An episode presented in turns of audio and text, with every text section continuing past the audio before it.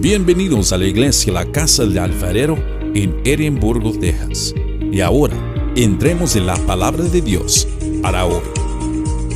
Vamos a continuar con el capítulo 10. Abra su Biblia si la trae por ahí. Te doy la oportunidad que la, que la saque y la ponga en el capítulo 10 del libro de Juan. Los que no trajeron Biblia, ahí tenemos Biblias. Tenemos Biblias, bendito el Señor. Gracias a don Fernando Leiva. Ricky. ¿Quieren una Biblia? Ahí tenemos. Ahí tenemos unas. Como quiera, vamos a tener la pantalla ahí eh, eh, enfrente para que también ah, lo miremos. Vamos a, a leer, como siempre lo acostumbramos, del versículo 7 al versículo 21. Y vamos a empezar leyendo por este lado. Empezamos por aquí, luego nos damos la vuelta por allá, luego nos vamos por allá, luego nos vamos por allá. ¿Ok? Eh, capítulo 10 del versículo 7, Jesús el buen pastor. ¿Alguien quiera leer el versículo 7? ¿Me oís? Versículo 21, yo lo leo. Decían otros, estas palabras no son de endemoniado. ¿Puede acaso el demonio abrir los ojos de los ciegos? ¿Se acuerdan que Jesús había sanado al ciego? Ahí ellos ya estaban entendiendo, algunos, que esto no fue causa del demonio. ¿Se acuerdan que eh, eh, el demonio no puede sanar a un ciego? Porque el demonio no tiene poder para hacer milagros, tiene poder para hacer maldades y para atacarnos, pero para hacer un milagro no puede. Entonces, vamos a estudiar en esta mañana algunas palabras que encontramos por aquí en el, en el, en el capítulo 10 del versículo 7 al 21. Y la palabra primera es matar. Cuando usted escucha la palabra matar, ¿qué se le viene a la mente? Asesinato. Alguien que mató a alguien. Muerte. Ok, la palabra matar en hebreo significa arar, que quiere decir matar, destruir y y, se encuentra en cien- cien- se encuentra más de 170 veces en el, en el ah, Nuevo y Antiguo Testamento. Se encuentra en muchas veces la palabra matar en, el- Antiguo Testamento y en el Nuevo. ¿Por qué? Estamos hablando físicamente también matar y estamos hablando también físicamente, mí espiritualmente matar. Cuando Jesús les dice a los fariseos que están hablando en contra de la ley de Dios, estaban matando espiritualmente a las personas, porque no les estaban enseñando la verdad de la palabra de Dios. Entonces Jesús le llama a esas personas ladrones y salteadores. Porque se acuerdan que estudiamos que el ladrón, ¿qué es lo que hace? Pero ¿cómo roba? Sutilmente, ¿verdad? El ladrón no, no hace daño. El salteador roba, pero también mata. O sea que si no le das tú las, las cosas, te las quita a punta de pistola y te puede matar. El ladrón no, el ladrón entra nada más, saca lo que se tiene que llevar y se va. La palabra salvo, cuando le viene a su mente la palabra salvo, ¿qué significa? ¿Salvado de qué? De la palabra salvación. La salvación es un término que generalmente se refiere a la liberación de un estado o condición indeseable en el cristianismo. En el cristianismo, la salvación, ¿cómo la obtenemos nosotros? ¿A través de quién? A través de nuestro Señor Jesucristo. Como le hemos comentado anteriormente, la salvación no se puede comprar. La salvación no se vende.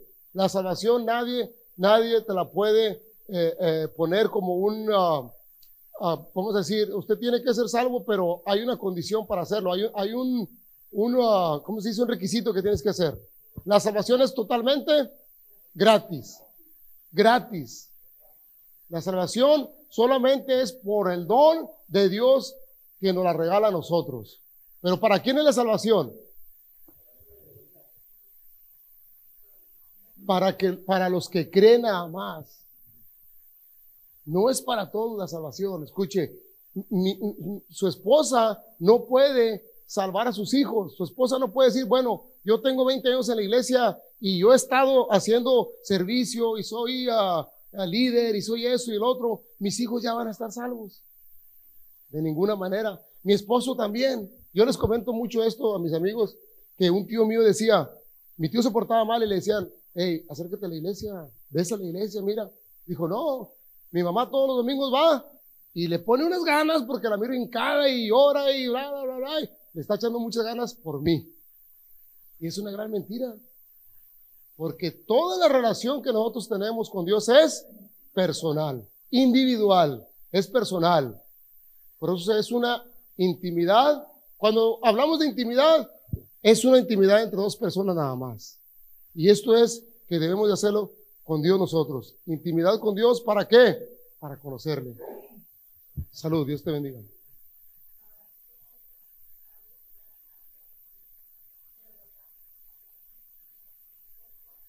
Ahí está la diferencia. Una, nosotros podemos orar por ellos y va a haber algo que va a suceder en esa oración, pero tú no les puedes comprar la salvación y les puedes poner para que sean salvos dentro de tus oraciones. Él tiene que reconocer al Señor, él tiene que creer en el Señor, él tiene que tener la convicción de lo que está diciendo. Si no, nunca va a poder ver el reino de los cielos. Y ahorita vamos a ir para allá. Mire, la otra palabra es pastos. ¿Por qué Jesús habla? Entrará y saldrá y hará pastos. ¿Qué se refiere a esto? Literalmente habla de pastos verdes, ¿verdad? Porque las ovejas que necesitan para comer, zacate verde, pasto verde, pero miren, pastos. Jesús nos da la enseñanza que somos hijos de Dios y que todos fuimos creados, escuche bien, todos fuimos creados a su imagen y semejanza, que siempre nos va a alimentar y proporcionar las necesidades que tenemos quienes habitamos y confiamos plenamente en Él. No es todos. Fuimos creados, pero no somos todos de Él. Acuérdese lo que dice. Hay otro rebaño, hay otras ovejas. No somos todos de Él. ¿Ok? Entonces, el pasto quiere decir que Jesús va a proveer nuestras necesidades cuando confiamos plenamente en Él. ¿Verdad? Tenemos otra palabra, la palabra abundancia. Esa palabra sí nos gusta. Alguien que me explique la palabra abundancia. Cantidad, ¿qué más? Que no te, te falta nada. Bendición, ¿qué más? Acuérdense que esas palabras son las que está hablando el capítulo, uh, versículo 7 al 21. que no te falta nada, que tienes provisión de todo. Algo más, algo más que, que, escuchen, wow, abundancia.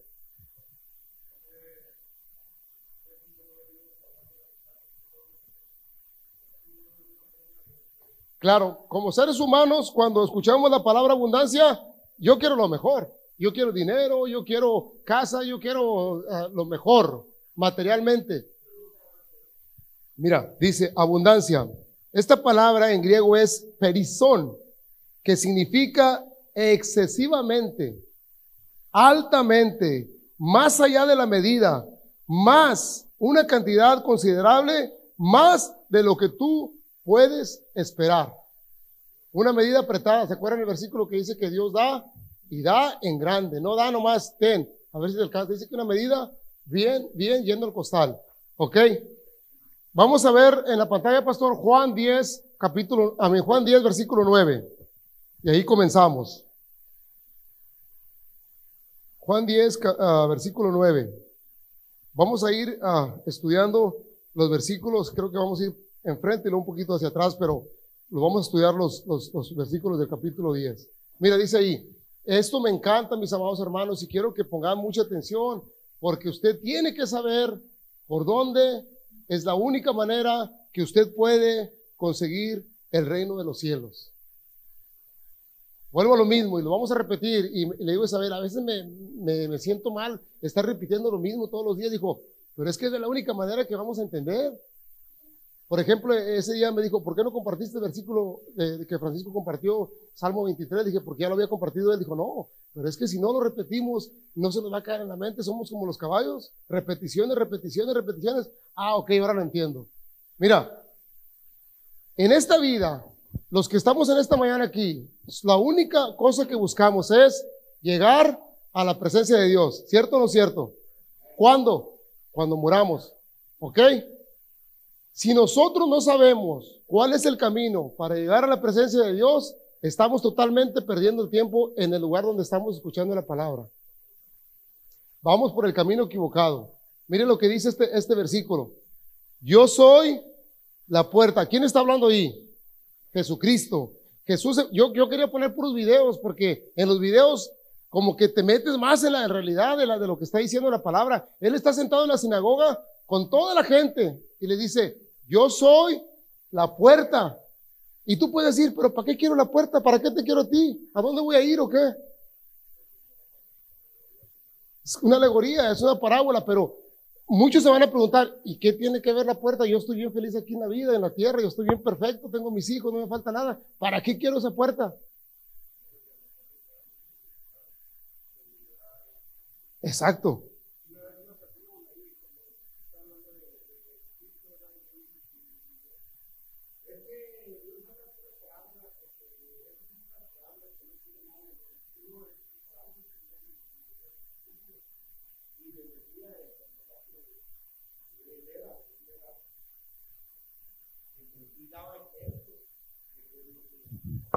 Sí. Mire, cuando hablamos de estas palabras, no estamos hablando cualquier cosa. Es la palabra inspirada por Dios. Son palabras de Dios, no son de nosotros. Yo soy la puerta. El que por mí entrare será salvo y entrará. O sea que está diciendo que el único medio para poder entrar, ¿quién es? Mis amados, el libro de Juan fue uno de los libros que yo empecé a estudiar, no, no creo que lo estudié todo, pero vamos a llegar al, al, tema donde dice la vid verdadera. Yo quiero que lean, cuando nos toque ese tema, me impactó a mí cuando yo leí esto. Esto está riquísimo, está bueno, pero cuando habla la vid verdadera, si no lo entiendes de esa manera, ya nunca vas a entender la palabra de Dios. Mira, el que por mí entrare será salvo. ¿De qué estamos hablando? De que vas a entrar a la presencia de Dios y ya no va a haber ningún problema ahí será salvo y entrará. Ya vas a estar ahí. Y luego dice, y saldrá y hallará pasos. Al mismo tiempo está refiriendo hoy en día en esta vida. Si tú aceptas al Señor Jesucristo, tú entras con Él, entrarás con Él, entrarás y conocerás otra vida. Y esta vida que te da, saldrás afuera al mundo y mirarás las cosas de una manera diferente. Ahí está, bien claro. Entonces, vamos a entrar por Él, Vamos a ser salvos una vez que tú aceptas a Jesucristo, una vez que te arrepientes, una vez que lo reconoces, ya eres salvo. Ahí dice la palabra. Y vas a salir y vas a encontrar las cosas que tú nunca has mirado en tu vida.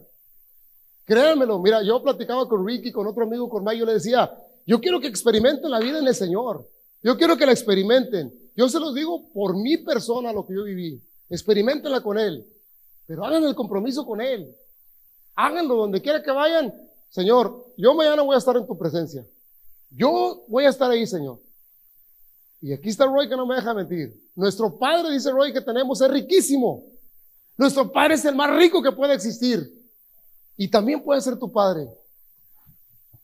Es tan simple, mis amados. ¿Qué más nos queda en esta vida, mis 45 años? Entregarme al Señor y vivir una vida donde encuentre yo pastos verdes. ¿Ok? Vamos a irnos a Ok, el versículo este ya lo terminamos. Dice Jesús, el gran yo soy. ¿Cómo se, cómo se nombra él? Yo soy. Dice, es la entrada a la verdadera iglesia y el camino que nos conduce a Dios. Y él da a quienes se acercan a Dios por mediación de él estos cuatro privilegios. Escúchelo bien. Dios a todo el que se acerca a él no es que nada más se acerca y lo guarda y lo deja ahí abajo del cajón. No es como nosotros que agarramos la Biblia y la metemos abajo del, cajón. Así no es Dios. Cuando tú te acercas a Dios, hay algo que va a suceder. Escúchelo bien. Algo le va a suceder a tu persona física, a tu espíritu, pero a tu entorno y a tu vida y a tu familia y a los cuatro puntos cardinales de tu terreno, algo le va a suceder. Yo estoy hablando por mí mi testimonio. Algo va a suceder en tu vida y vamos a ver ahorita.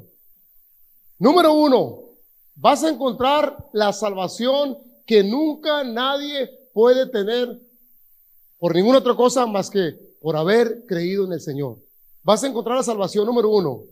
El fugitivo homicida de la cruz. ¿Se acuerdan de ese Señor, el que estaba a un lado de Jesucristo? ¿Sí se acuerda de él? Vivió toda su vida robando, me imagino que a lo mejor está matando, deshaciendo y todo. Pero ¿qué le dijo al Señor Jesucristo? Acuérdate de mí cuando estés en el paraíso. ¿Usted cree que Jesús le dijo? Sí, como ya te vas a morir, pasaste toda tu vida desperdiciándola y ahora te quieres arrepentir. ¿Qué fue lo que le dijo el Señor? Desde hoy te digo, desde hoy estarás conmigo en el paraíso.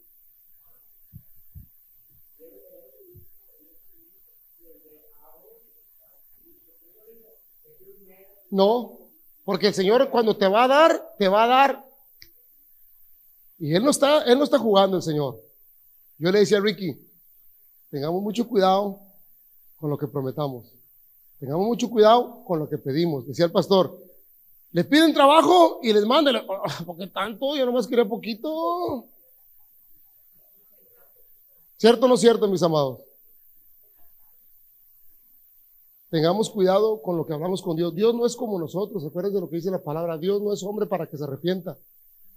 El Señor lo cumple, lo escucha, ok, es lo que quieres, ahí está.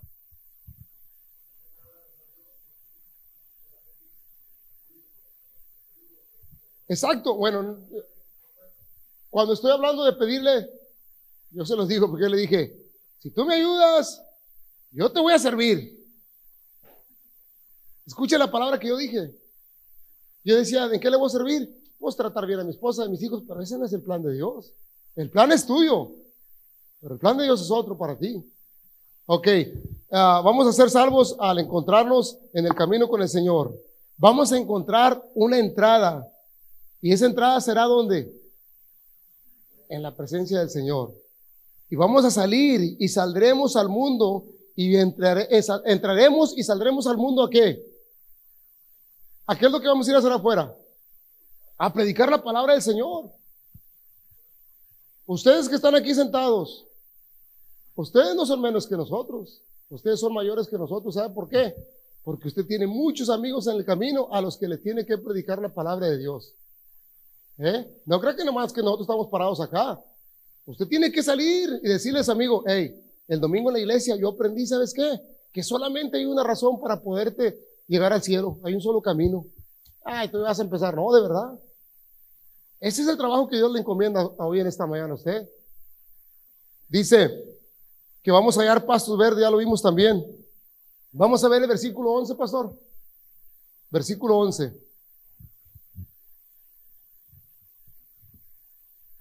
Este está mucho mejor que el otro versículo. Pero, pero miren lo que dice. Yo soy, ¿quién dice yo soy? Jesucristo otra vez. Yo soy el buen pastor. El buen pastor su vida da. Y le voy a hacer una pregunta, mis amados. ¿Usted daría la vida por sus ovejas? Si usted tiene un rebaño de ovejas, ¿usted la daría la vida? Si vendieran dos osos y un lobo, ¿qué es lo que haría en ese momento? Mira, patas para quién son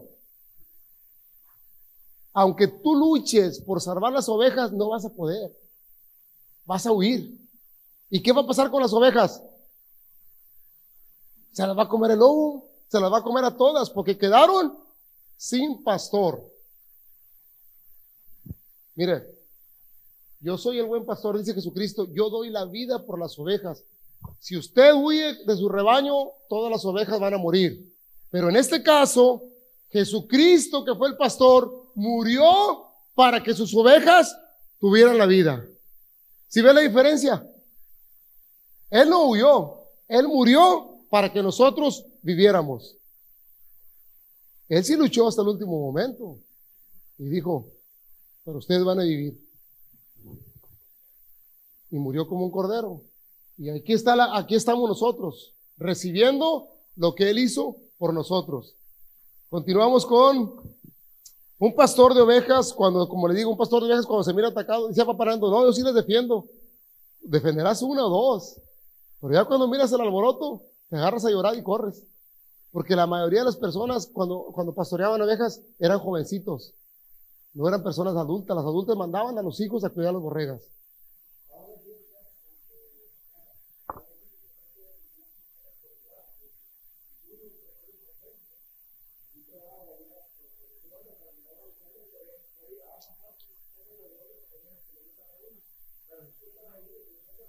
Sí, ellos se, se, andan más mirando. Poquito que te descuidas y vamos para allá. Me gusta esa idea. Versículo 16, pastor.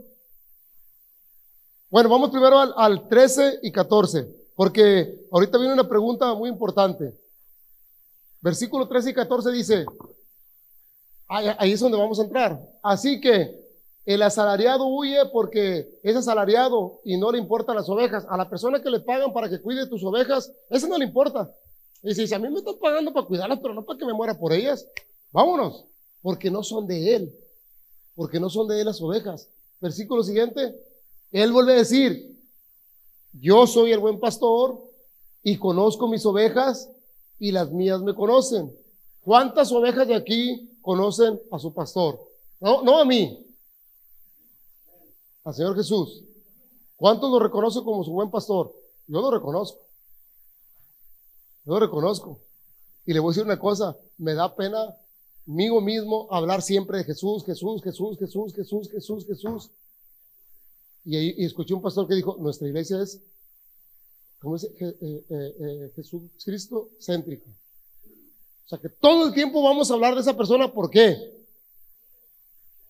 Porque ese es el mandato, ese es el mandato de la ley de Dios para poder recibir la corona que nos espera de arriba. Si no conoces a mi hijo, no puedes venir en ningún lado ni hacer nada, nada. Tienes que pasar por él. Esa es la garita. El Señor Jesucristo es la garita para poder pasar a aquel lado. Hay, un, hay una reflexión donde, donde hay un abismo, y siempre les he dicho, allá está, la, está el camino, aquí hay un canal grandísimo, un abismo, y acá está el reino de los cielos. Y dice, ¿cómo podías cruzar de allá para acá? Solamente por medio de la cruz. Dejan caer la cruz y por ahí caminas tú. ¿Qué quiere decir? Que si no vas a Cristo, estás totalmente perdido. A Cristo solamente. Continuamos, dice el versículo, la pregunta que les digo, ¿quién, quiénes son las ovejas del buen pastor? ¿Quiénes son las ovejas del buen pastor? Nosotros. ¿Quiénes son las ovejas del buen pastor? Me da gusto que, digan esa palabra, porque dice que si tú no reconoces esto, no sabes a qué estás viniendo a la iglesia. Y tienes que reconocer lo que nosotros estamos escuchando, la voz del buen pastor. Esta es la voz del buen pastor. Lo que estamos leyendo es lo que el pastor nos está hablando ahorita, nosotros las ovejas. Entiéndase ya más, más mejor, entendamos más la parábola, la alegoría. Nosotros somos las ovejas, Él es el buen pastor, estamos escuchando su palabra y oímos su voz. Thank you. Ok. Versículo 16, pastor, por favor. Ahí está. Aquí viene otra cosa y ahorita vamos a hacer esta pregunta. También tengo otras ovejas que no son de este redil. ¿Qué significa la palabra redil? Corral. Muy bien.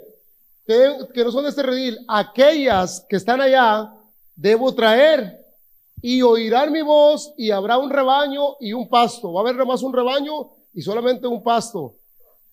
Un, pastor, un pastor nada más. ¿Quiénes son esas ovejas que no son de este redil? Acuérdense, el pueblo de Israel era los meros buenos para el pueblo de Dios, el pueblo de Dios, así se le llama el pueblo de Dios. Y los gentiles éramos los que no somos de sangre israelita, los de afuera, todo el mundo de afuera, solamente el pueblo de Israel era el rebaño de Dios. Pero Jesús dijo, tengo otras ovejas que están en Estados Unidos, en México, en Centroamérica, en Europa, en otras partes, que también debo de traer y que serán parte del mismo corral. Somos nosotros. Y como Francisco lo ha dicho, el privilegio más grande que tenemos nosotros los gentiles, ¿sabe cuál es? Que si escuchamos la voz del Señor.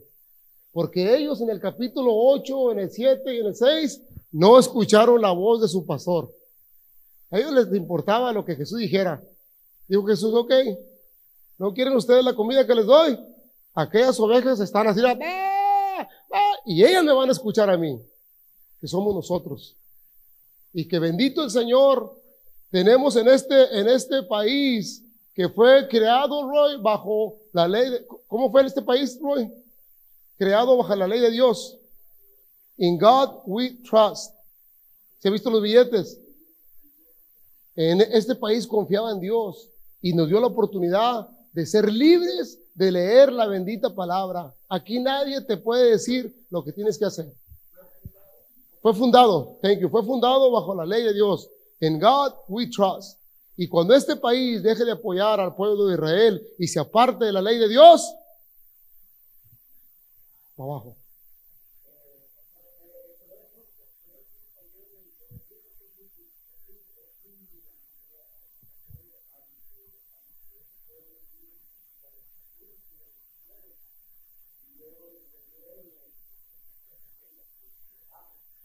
Este pueblo está bendecido por el Señor.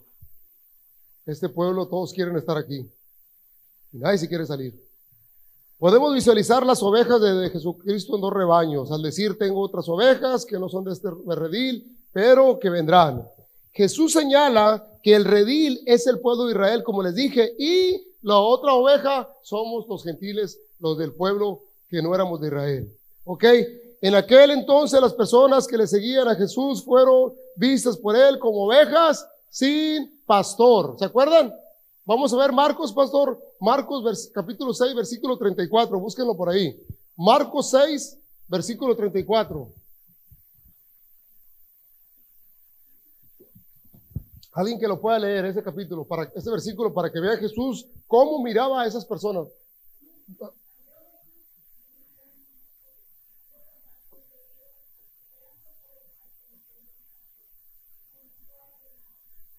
¿Se acuerdan de ese, ¿se acuerdan de ese, pasaje? ¿Sí se acuerdan de ese pasaje? No, anteriormente Jesús les daba comida a todos los que estaban ahí. ¿Sí se acuerdan que los discípulos dijeron, hombre, son bastantes, déjalos que se vayan cada quien para su casa. ¿Para qué les compras pizzas? Hacía lo que que les compraba pizzas a todos. Déjalos que se vayan, que vayan a cenar a su casa, dijo el Señor. No, no, vamos a traerles comida a todos, porque yo soy el buen pastor. Y si yo no alimento a mis ovejas, mis amados hermanos, nosotros en esta mañana venimos a alimentarnos espiritualmente de la palabra de Dios. Porque cuando salgamos de aquí nos vamos a alimentar físicamente del pan que está allá afuera. Pero en esta mañana son dos horas. Y esas dos horas usted se va a llenar como si hubiera comido todo el año.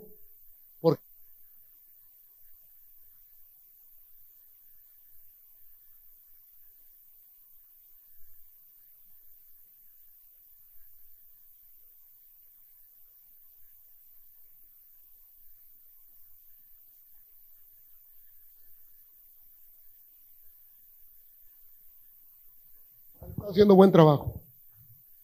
Los maestros los líderes.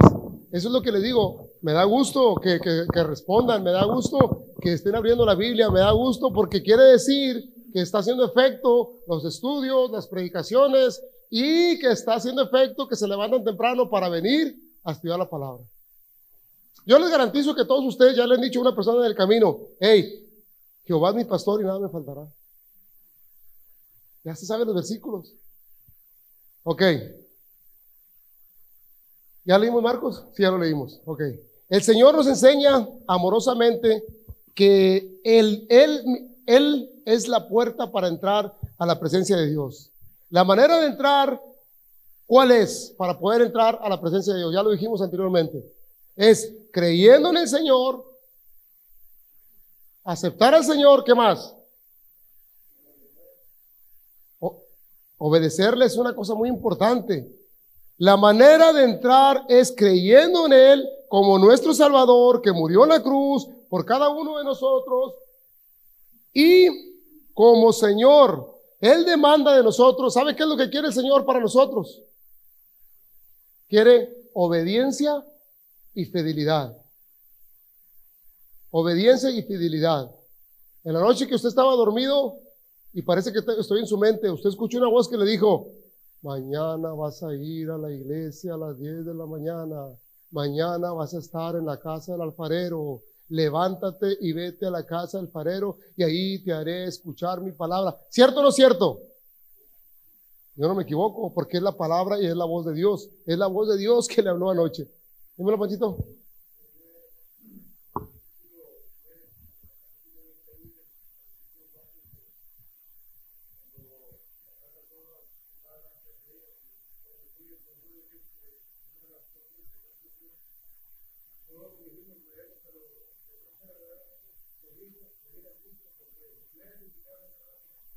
Sí, sí, porque, porque muchas personas sí conocen a Jesucristo, le creen, pero están aquí. No hay una acción. Se me, está acabando el tiempo, me quedan cinco minutitos. Ok, Jesús nos alimenta, Jesús nos alimenta con pasos buenos, nos alimenta con su palabra. En, uh, en Juan 6.35, pastor, vamos a buscar Juan 6.35 rapidito por ahí. Ahora sí te entiendo, Francisco, se acaba el tiempo y no, no terminamos. Wow, gloria a Dios. Juan 6:35, ¿qué dice? Si alguien lo puede leer, leer, ahí está. Mire, es lo que estoy hablando. Jesús dijo, otra vez, yo soy el pan de vida, el que a mí viene, nunca tendrá hambre, y el que en mí cree, bendito sea el Señor que escribió esa palabra. En palabras cortas, Jesús levantará nuestro espíritu cada día que lo recordamos, cada día que lo mencionamos, cada día que oramos a Él, cada día que le pedimos. Y no se sienta mal cuando está, pide y pide y pide y pide. Él lo escucha la primera vez. Pero mejor haga un otro, otro, otro ¿Se acuerda cuando, cuando Pedro tiraba la red? Él sabe de la pesca. Tiraba y tiraba y tiraba. Y le dijo Jesús, ¿qué pasó? ¿Cuántos llevas? Ni uno. Ya tenemos aquí toda la noche, no hemos pescado ni uno. ¿Y por qué no has cambiado la red para este lado? Tírala para este lado. Quiere decir que nuestra vida, si hemos estado pidiendo tanto, ya no voy a pedir. Ahora, Señor, te voy a seguir. Ahora voy a caminar siguiéndote. Ahora voy a levantarme y te voy a ir a escuchar. Ya no voy a pedir, ahora te voy a escuchar. Porque Él quiere obediencia y fidelidad. Él no quiere yo, yo, yo, yo, Señor, hágase tu voluntad. Yo deposito mis problemas, yo deposito mi confianza en ti, mis necesidades las pongo en ti y hágase tu voluntad. Pero tú has prometido que no me vas a dejar nunca. Eso es, esa es la clave. Vamos a terminar con estas preguntas. Número uno, ¿por qué las ovejas siguen a su pastor? Porque conocen su voz muy bien, mamá Tina tiene una estrellita. Ahorita se la pasa ahí con la maestra. Eso lo encontramos en el, versículo 4 que dijo Francisco. Segunda pregunta, ¿qué voz debemos conocer nosotros? El pastor, ¿qué es? Nuestro Señor Jesucristo. Eh, no, se, no, se equivoque, parece bien. Pregunta número 3. ¿Qué aprendí hoy sobre Jesús como mi pastor. Hay muchas cosas que usted aprendió hoy como Jesús como su pastor. Que Él es la puerta. Que solamente por Él puede entrar. ¿Qué más?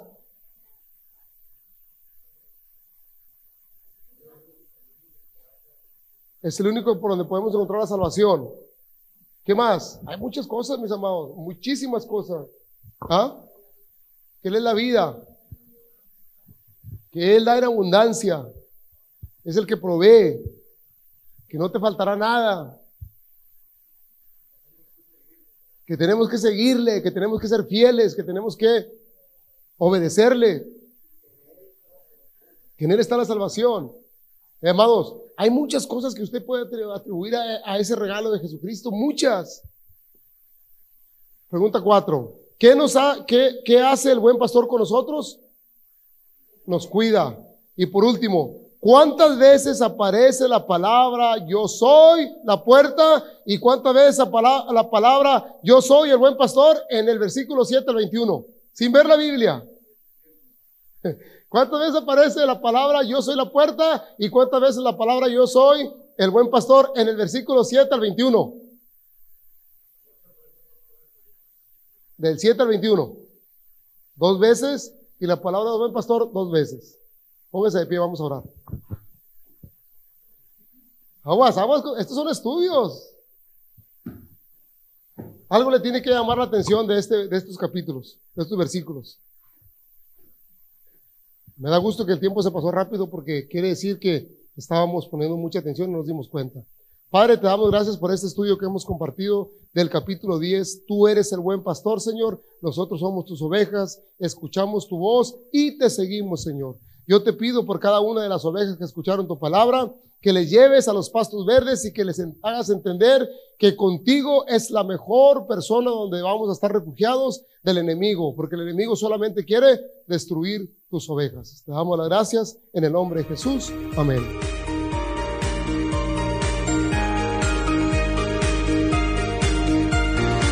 Gracias por escuchar el mensaje de hoy.